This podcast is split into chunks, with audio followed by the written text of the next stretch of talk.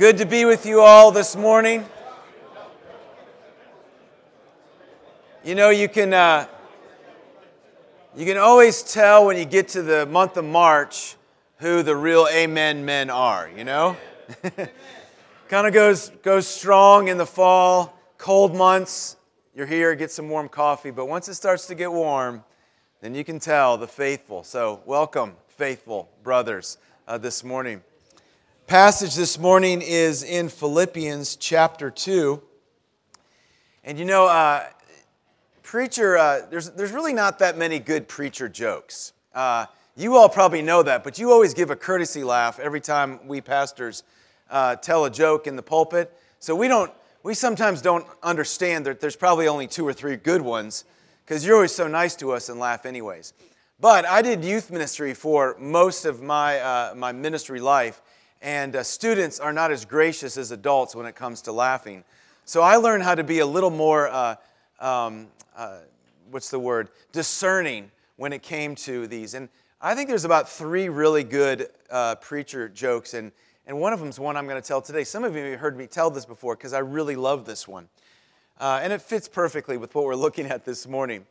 Uh, this guy was discovered after, after over a decade uh, on this deserted island. He had, he had gone sailing uh, across the Pacific and he had ended up uh, lost at sea, and there was no way to find him for 10 years. He had been missing over 10 years.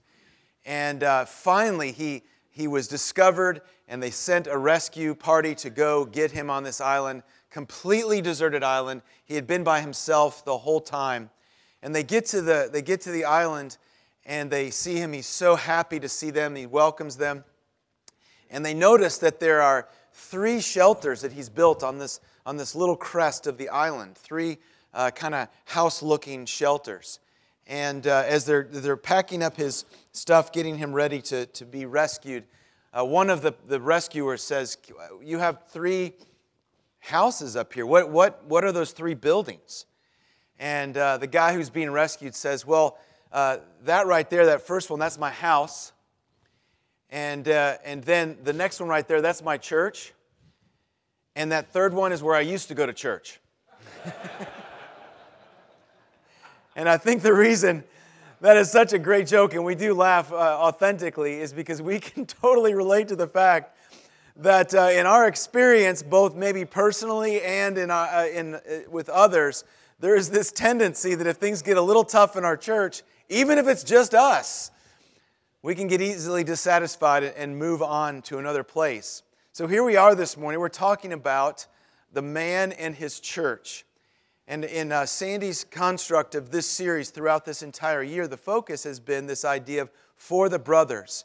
What, it is, it, what is it as we as men need to know uh, as we walk faithfully with the Lord, as we walk in community? And this morning, as we walk in church, last week, David spoke so uh, eloquently and encouragingly in regards to the man and his faith and what it meant for us uh, to be men who are serious about, particularly, the object of our faith, the Lord Jesus Christ.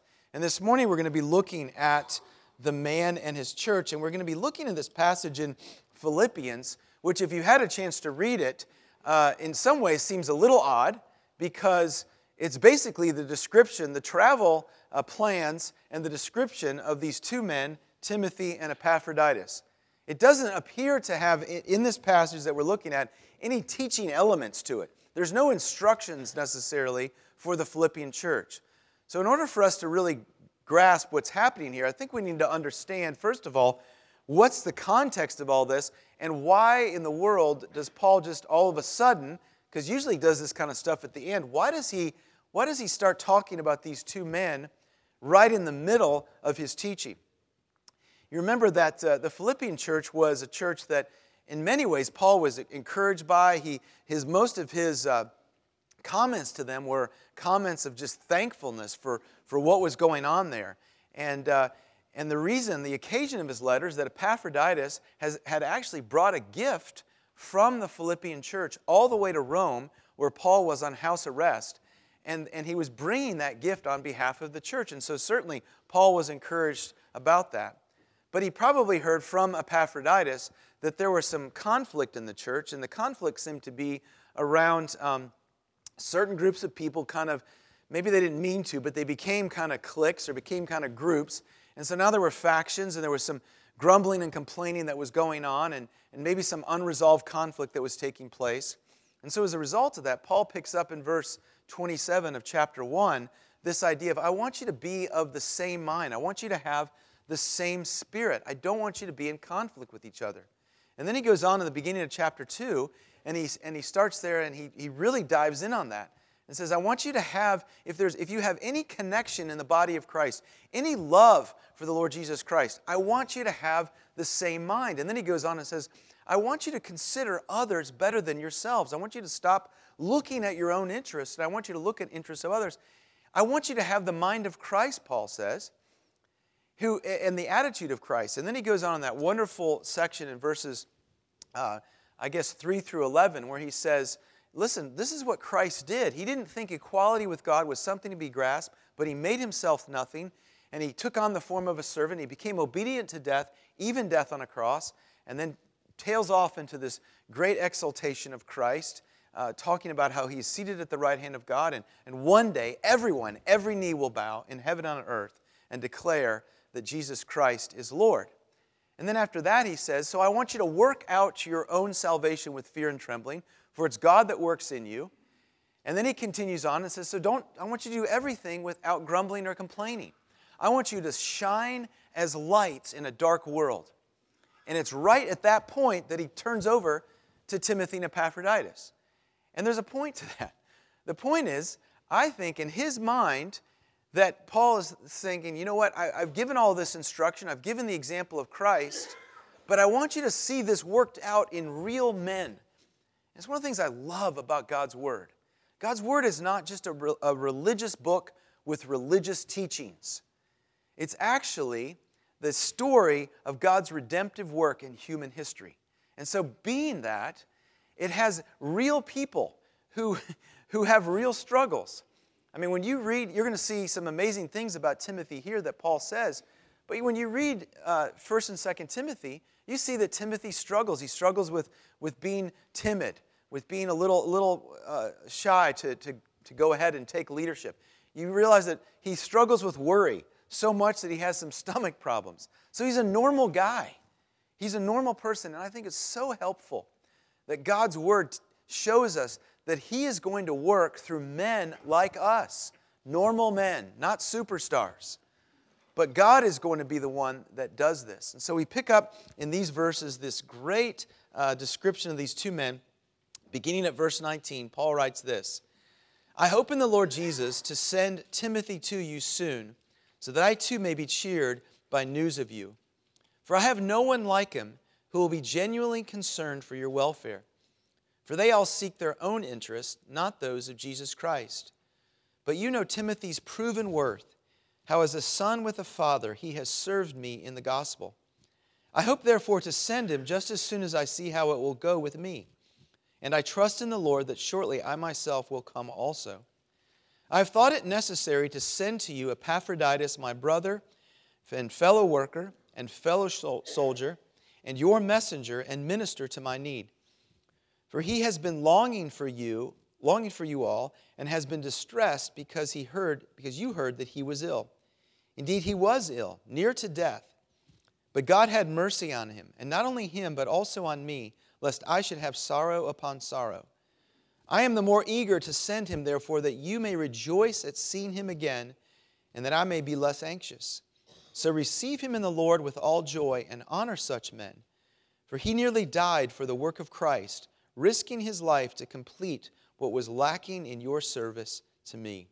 Oh, what amazing words. And as we think this morning about what kind of men are needed in the church, uh, you see two quotes that I have there. One from Frank Thielman, who is a scholar, who said, These two co workers provide for us a tangible evidence that God is going to do things through just men like us, that He's going to actually work. It's, it's possible to do what we're about to talk about. And then I love what Alistair Begg says when he talks about this passage that these are the type of men that are to be in the church. These are examples for us. So let's look and see about these two guys what type of man should be in Christ's church. Number one, in verse 19, we're going to see, and there's eight things here a man ready to be assigned any mission in the Lord. A man ready to be assigned any mission in the Lord. Paul says, I hope in the Lord to send Timothy to you soon. And actually, that, that phrase to send, he talks about it twice to Timothy, then he talks about it to Epaphroditus four times in our verses here verses 19, 23, 25, and 28. And you know what's interesting here? It's all about availability. These men were available to God, they were ready to just be sent. They were standing by. And these guys, I mean, they had other things going on in their lives. They had, but, but their primary concern, their first concern was that they were ready at any moment to be sent on any mission that needed to happen. Ready and eager. So when Paul says to Timothy, I need you, Timothy, I need you to come to Rome, Timothy's there. When, a, when Epaphroditus, is, when the Philippian church says, we need to get this gift to, the, to, uh, to Paul in Rome, Epaphroditus says, I'll do it. I'll be your guy.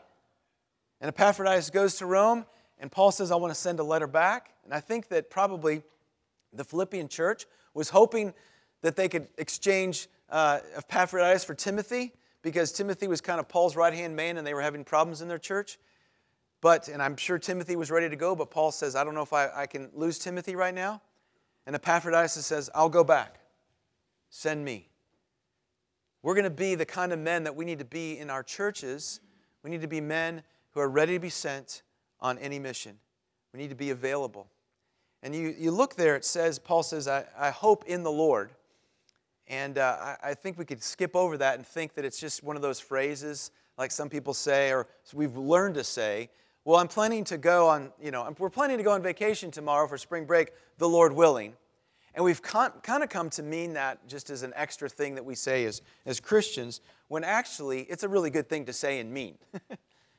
and what uh, Paul is saying here is not just trying to throw in some Christianese, just some special phrases. He's actually thinking, hey, I hope that this is what the Lord wants, or that sending you back to sending him back to you is what's going to happen. But I don't know what God's going to do. Because you remember in Acts chapter 16, Paul had a, he had every intention uh, to stay uh, over there and go to some other cities in Turkey in Asia Minor. But remember, God wouldn't, wouldn't let them enter any anymore. And he said, No, no. And in a vision said, I want you to go to Macedonia. So Paul had a plan to go this way. And God says, No, no, that's not the plan I have right now. I need you to go this way. And I need you to take this action. That's what happens in Acts chapter 16. And Paul was an example of availability, of ready to be sent on any mission. And so when he saw that, he's like, All right. He didn't go, Well, you know, I'm really the person for this area, Lord. So if you need us to go somewhere over there, I think we need to get somebody else to go over there because I'm really kind of, this is where I am. This is my call, you know? No, that's not the way he looked at it. Paul's like, my call is whatever God says is next. So if the Lord tells me I need to leave Memphis, Tennessee, then I need to leave Memphis, Tennessee. I need to be ready to go.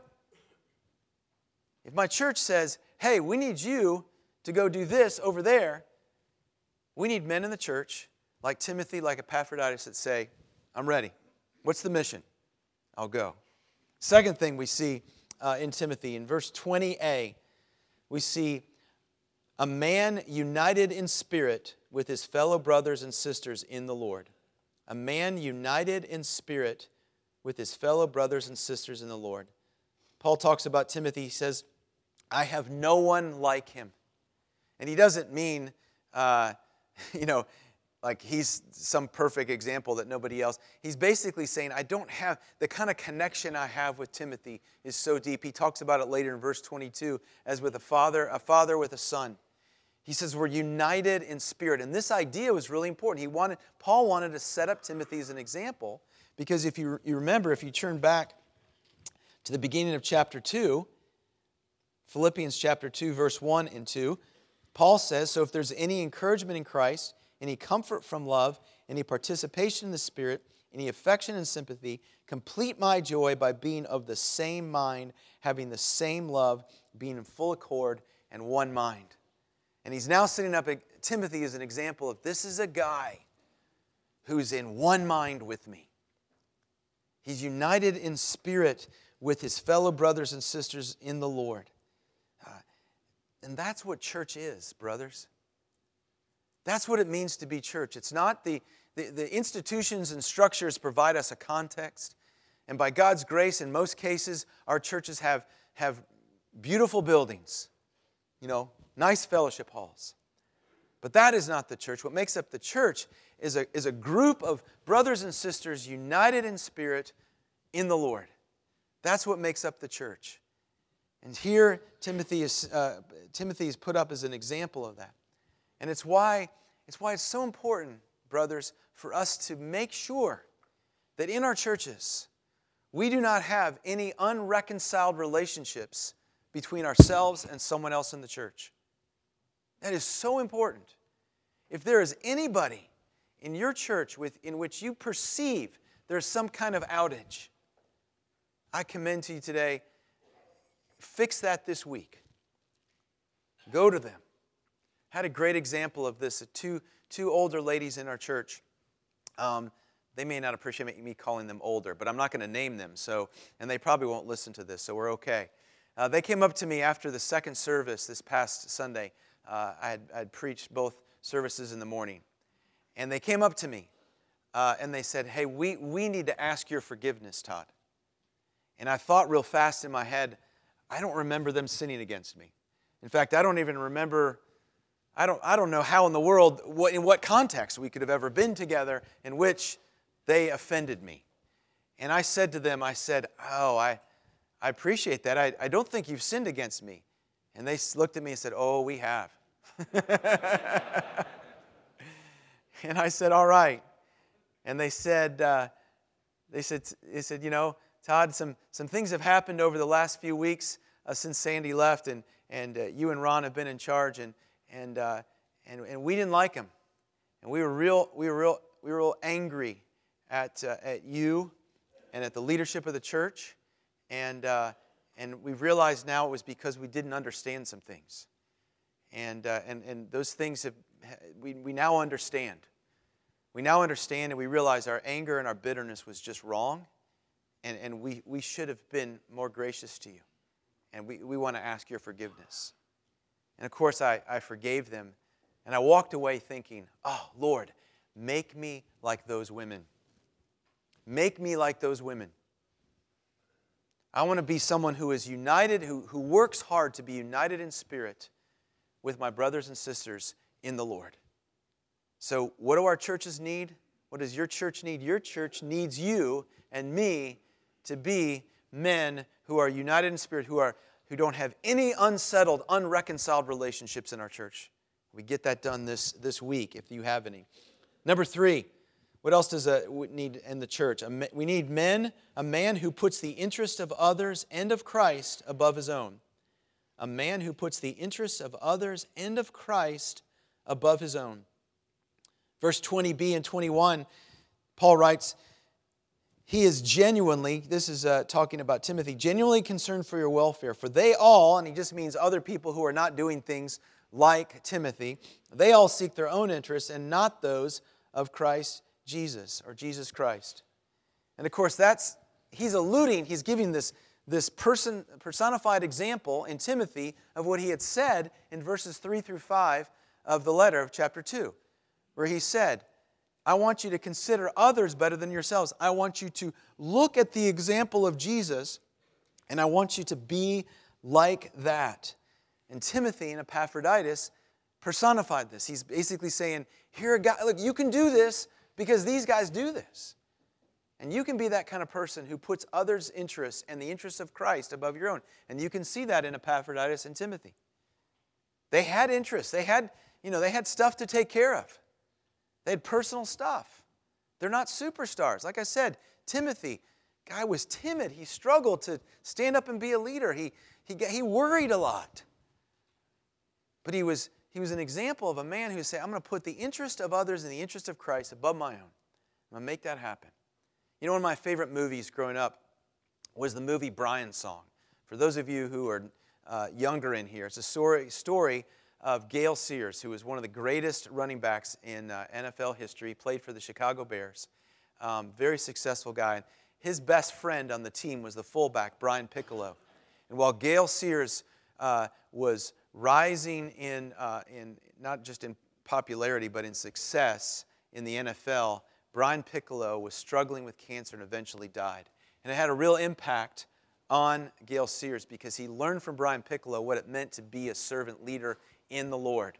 And Gale Sayers was a believer, and he wrote a book later about his, his uh, experience um, with, uh, with Brian Piccolo. And the book's title was I Am Third. And that's where the movie Brian song came from. And that came from this idea. Gale Sayers said, I learned in my life that I am third. It's God first, my family second, and I am third. And uh, what, a, what a phenomenal thing for someone with, with his success and uh, to say, that's, that's how I need to live. And basically, what's happening here is Timothy is a guy who says, I am third. I am third. I'm not first. It's not about, hey, what, I got to get my time. You know, I, what about me? What about my needs? He's saying, no, the Lord first, wherever He wants to send me, others second, and I am third. That's what our churches need, men like that. It goes on, uh, number four. A man who is faithful in the face of hardships. A man who is faithful in the face of hardships. Look at what it says in verse 22. I love these words. But you know Timothy's, and if you're an underliner, I mean, I underlined this in my Bible right away when I saw it Timothy's proven worth. But you know Timothy's proven worth. And the idea there in the original language is this idea of, of being faithful in the midst of hardships, faithful when it gets difficult. You know, there was a lot of speculation about Amen Bible study, what would happen when, when Sandy retires? When everybody knows that there's no chance Sandy's going to show up here. So, for 20 years or however many years you guys have been doing this, that main teacher is not going to be here. And there was speculation that, well, you know, it's going to really drop off. It's really, you know. And I thought to myself, well, that, that wouldn't make sense it wouldn't make sense that it would drop off. Because I think the commitment of this group of men every Thursday morning has not been centered around Sandy Wilson, but has been centered around the Word of God. That that's why these men show up, that that's what you guys are doing week after week. There's no doubt that Sandy Wilson is a phenomenal teacher. One of, one, of, one of the greatest teachers any of us may experience in our lives. And what a blessing that is. But the commitment this morning has been to open up God's Word, to open up our notebooks, and to dive in and to really and really uh, gain that spiritual wisdom that we may walk out of here and live lives that are worthy of the Lord Jesus Christ. And I thought to myself, you know what? My gut tells me that they're still going to be here the next week. And they're still going to be here the next week. And they're still going to be here the next week. And let me just say, brothers, as I stand here this morning, how, how personally encouraged, not as a pastor, not as a, a, a, the leader at Second Presbyterian Church, but as a fellow brother, how your, your, your mere presence here strengthens my walk with Jesus because you're being faithful no matter what. You're faithful no matter what. And man, we need that in our churches, don't we? we need in our churches, in every, every church that's represented in this room. We need, we need men in those churches who are faithful when they lose their senior pastor for whatever reason.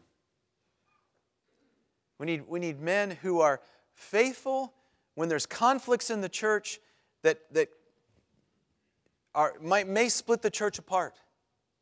And rather than bail and go to the other churches down the street, that they would go, you know what? I'm going to be faithful right here, and I'm going to ask God to help me be part of the solution. Or when our churches struggle with money, to be faithful and say, I'm going to, I'm going to stick this out. I'm going to be part of the solution here, part of moving these things forward. Timothy and Epaphroditus were men who were faithful. Timothy was a man of proven worth. Oh, that we would be men of proven worth in our lives. Well, it goes on now and switches to Epaphroditus, beginning in verse 25. And I love this verse. This may be my favorite of the, of the whole section we're looking at this morning. Number five, we need a man of action. Our churches need men of action. Paul writes, I have thought it necessary to send to you Epaphroditus, my brother and fellow worker and fellow soldier, your messenger and minister to my need. Now let's just start about who, with who Epaphroditus was. He was just a dude in the church, all right? He wasn't some superstar. You're not going to find him anywhere else in Scripture. he was just a guy who said, I will take the gift to Paul. And he goes to Paul, he takes the gift. We'll find out a little bit more about that trip. And then when Paul says, I'm going to send you back with this letter, Epaphroditus says, I'm ready, let's go. But Paul talks about him as this man of action, and he talks about him in, in these, these five significant ways, which I have to think, because Epaphroditus, his name literally means belonging to Aphrodite. Like he was obviously born into a pagan family, and his literal name has to do with a false god, belonging to Aphrodite. And yet, God's redemptive work has taken place in this man's life. And here you have the Apostle Paul saying these things that basically says, Man, you don't belong to Epaphroditus, you belong to the Lord. Because this is who you are. Epaphroditus. And here, what does he say? He says these five things. First of all, he says he is a brother. He is a brother. Now, in, in, uh, in, in first century um, uh, Roman Empire times, the concept of, of seeing someone outside your family as brother was actually a completely new thing. It was only in the context of the Christian church that this was taking place. And certainly you see Paul using the term brothers and, and family. But when he says about a specific person, brother, he is talking about this close connection. He is talking about someone who, who has walked with Paul, who has really cared for Paul, and Paul feels it. And so the care that Epaphroditus has brought has brought him this sense of this closeness that we really are family. Next, he says he's a fellow worker. He says to me, "Is This guy labors with me. This guy's doing the same work that I'm doing, which had to be so encouraging for Epaphroditus. Here's the Apostle Paul saying, This guy is a fellow laborer with me. He's walking with me, walking alongside me. And it's work, it's work in the church, and we all know that. I know there's a, you know, there's this idea that, you know, well, if you, once we mention work in the church or work in your own personal life, then we're not relying on grace and we're not trusting God to do it. We just need to sit back and let God do it. That's not, that's not how you sit, you do that and, and you've missed the point. Certainly, it's God who works. But even in verse 12 of chapter 2, Paul says, Work out your own salvation with fear and trembling. The, the, Christian, the Christian life is work in the sense that God has given us work to do. And so he says about, about Epaphroditus, he's a, a fellow laborer, a fellow worker. And then he says, next, he is a fellow soldier. The idea here is that he, is, he has suffered with Paul and with other believers. And certainly has. He, you see here, he almost died on this trip. He, he, he's taken this long journey from, from Philippi to Rome, and he almost dies just on this mission. And Paul says, This guy is a fellow soldier, man. He will suffer with me. He will get in the trenches with me, and he'll, he'll, he'll risk his own life for the sake of the gospel with me. He is a, a fellow soldier in the midst of that. And Paul understands, you know, you know, Paul in Ephesians chapter 6 talks about that spiritual battle. He says, Our struggle is not against flesh and blood, but it's against the principalities of darkness. And he keeps talking about the fact there is this spiritual battle. And so, brothers, we need to be reminded that even the conflicts we experience in our church, in our lives, the struggle, there is, there is an enemy who wants to take you out. There is an enemy who wants to take the guy next to you, sitting next to you, right, wants to take him out. And we have to be soldiers together. We need to stand together in the battle. And you've heard it said that Christians, uh, Christian church is sometimes uh, the only place where, uh, where the soldiers shoot their wounded. a guy gets taken out. Maybe he falls into sin, and, all, and, and, and temptation has, has overcome him. The evil one has, has won that battle. And we're like, well, I want nothing to do with that guy. In fact, let's, let's disassociate. No, that's when you jump in and say, come on, man. Let's repent. Let's, let's, uh, let's figure a way out of this. Let's figure a way for you to be back in the fellowship. And we are willing to, to, to suffer, to be in that place uh, where, where we might even get accused, even as we're trying to help a brother repent. We might even be accused by the one we're trying to, to help. But we're going to be fellow soldiers like Epaphroditus. And then he says, uh, fourthly, he's a messenger. And he really was. He was just bringing good news. He, was, he, was, he brought news from the Christian church in Philippi to Paul, which encouraged Paul. And now he's bringing this letter back to them, and it's encouraging them. Brothers, don't miss, miss the importance of this. Being a messenger of God's good news is so, so important. Now, I, I'm not just talking about being an evangelist, about sharing the gospel. I'm just talking about that moment when you take time to pick up the phone, send a text, write a short note. I'm not talking about a big, long conversation. I'm talking about three sentences. Hey, brother, I was praying for you. Hope you're doing okay today. This happened to me, what, by God's grace, it happens to me all the time. But this week, I got this note from a brother. It's about that long. It's about all of us as men can write in one letter, right? That's it. My interaction with this guy was literally we sat at an Ash Wednesday service together. I slipped in right when the service had started, so we couldn't talk. He looked over at me, he fist bumped me, and says, Good to see you. Then he sends me this note and said, Sorry the visit was limited to a fist bump. and then goes on to encourage me in the Lord. You know what this did for me? When I got this, I mean, bolstered up in the Lord. This is a brother in Christ who is a messenger of God's good news in the context of his church.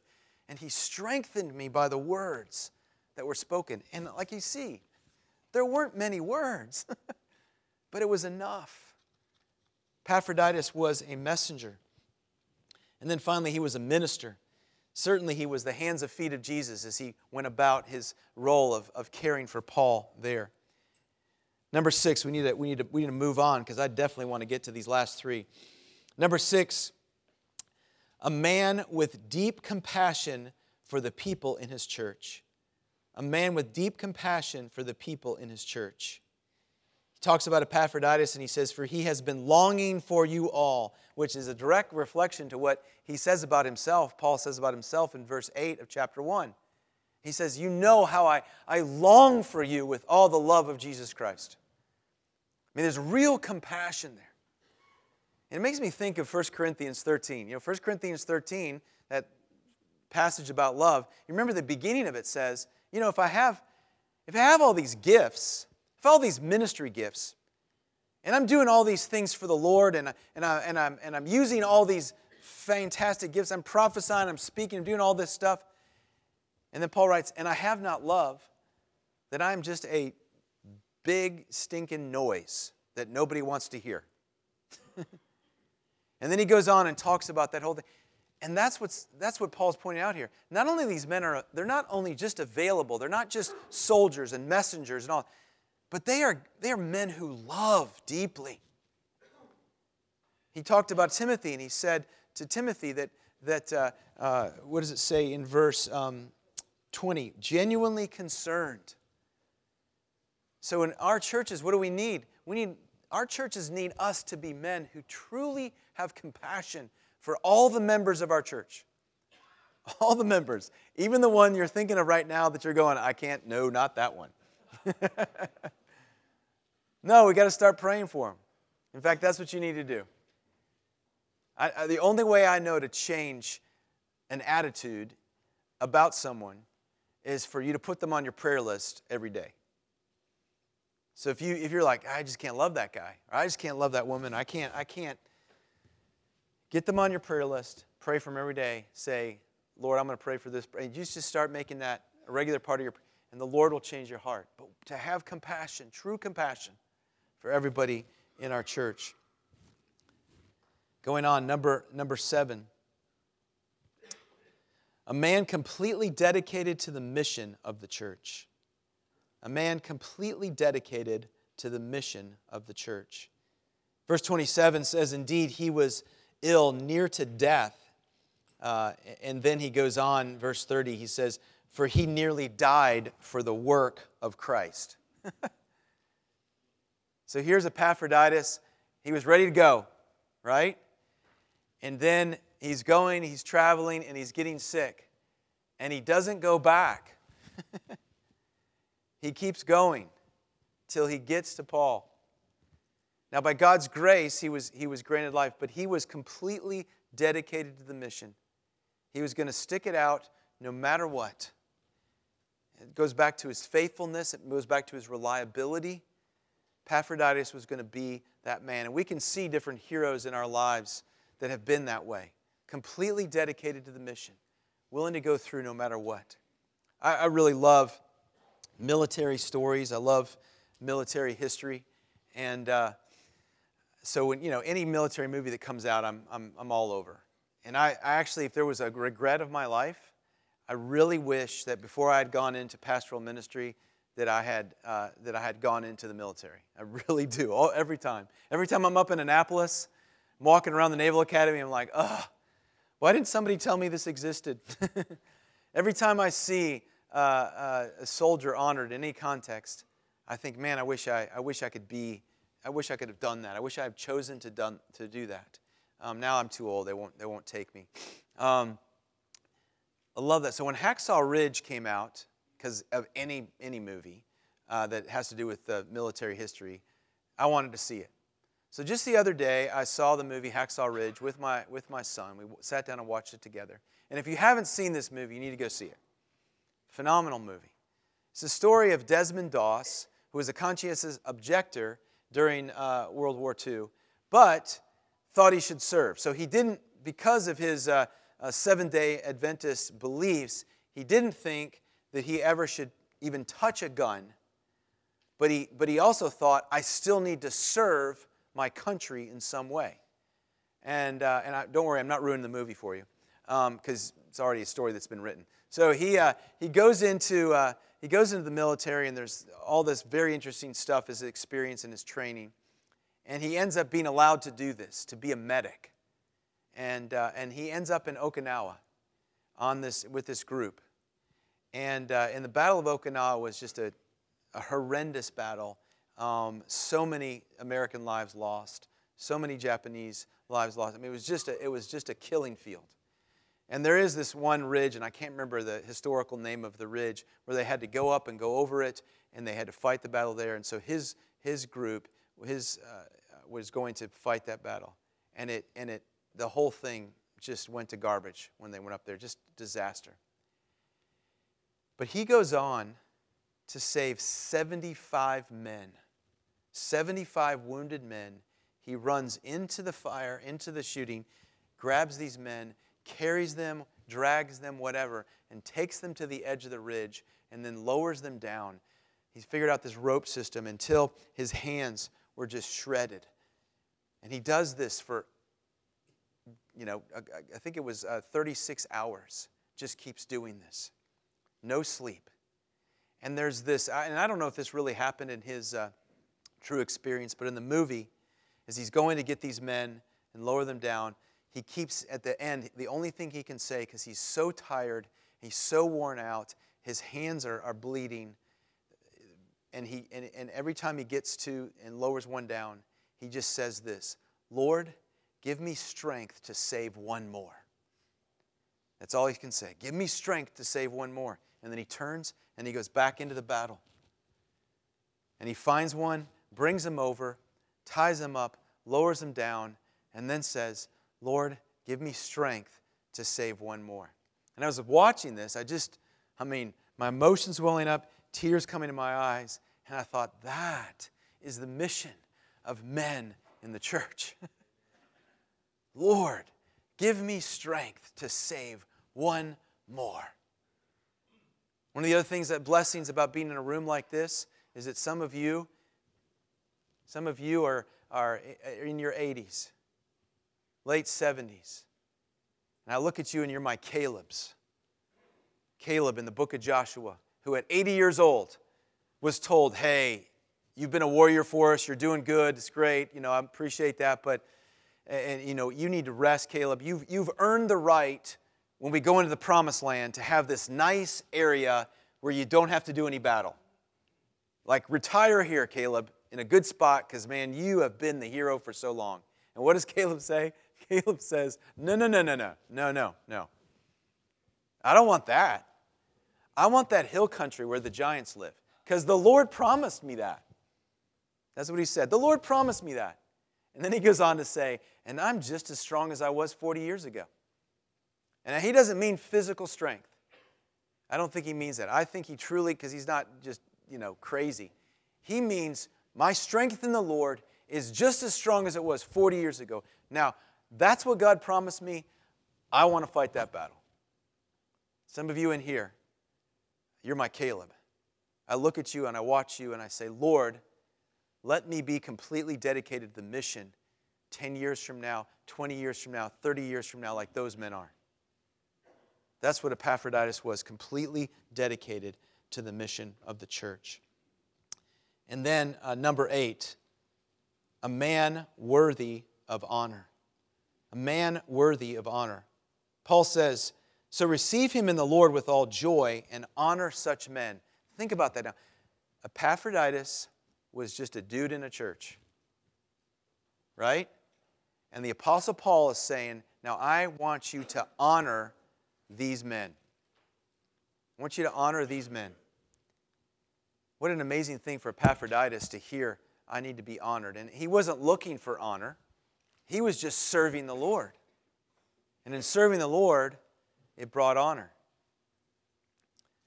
Every time I think about that, I think about my uh, junior high Sunday school teacher, my, my middle school Sunday school teacher. In sixth grade, uh, I lived up in the, in the Chicago area. And I went to a, a church that was, um, my family was at a church, as a church plant. So we met in a community center for a little while, then we met in a school. My junior high, my, my junior high Sunday school class, when I was in sixth grade, had four, four of us in it. Four. My junior high Sunday school teacher was just a dude in the church, right? He's just a guy that says, I'll do it. This guy didn't know how to teach junior high at all. I'm telling you, not at all. And every week I could tell he was just trying to figure out how to bring God's word. And he was going to bring us God's word, trying to figure out how to, how to engage us.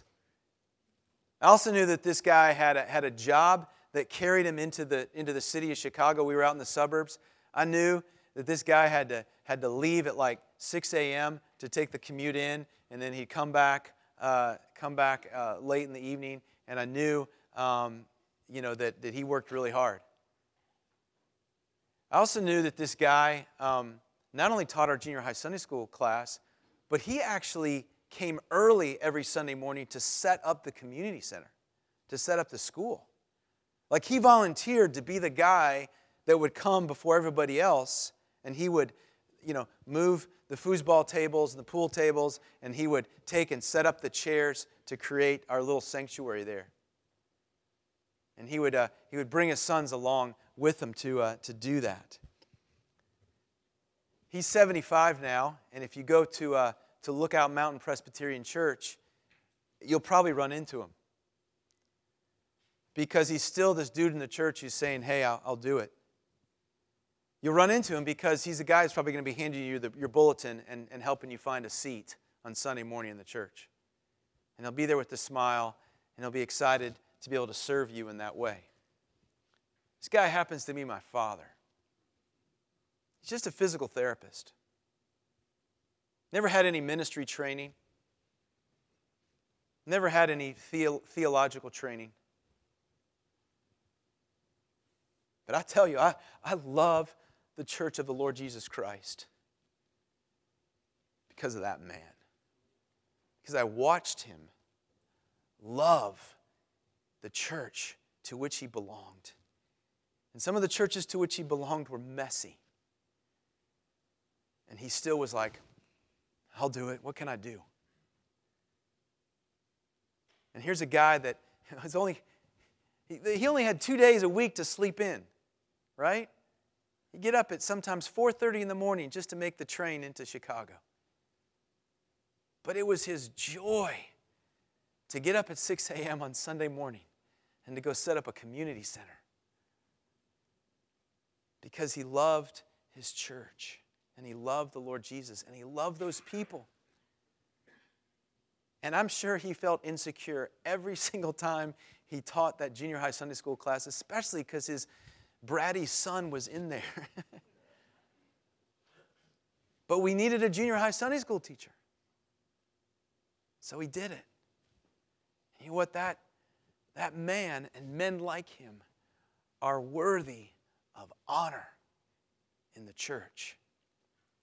There's men like him all over the history of the church, the 2,000 year history, who've probably had way more impact than any Todd Erickson, any Sandy Wilson, any preacher anywhere because of their faithful service in the Lord.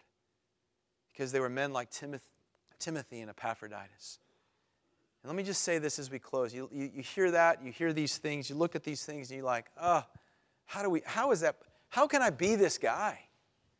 How in the world am I going to be this kind of guy? Where's the, where's the grace? Because I'm, I'm, just feeling overwhelmed, Todd. I'm, I'm just trying to make it to work and trying to get my own stuff together. How could I possibly be these eight things?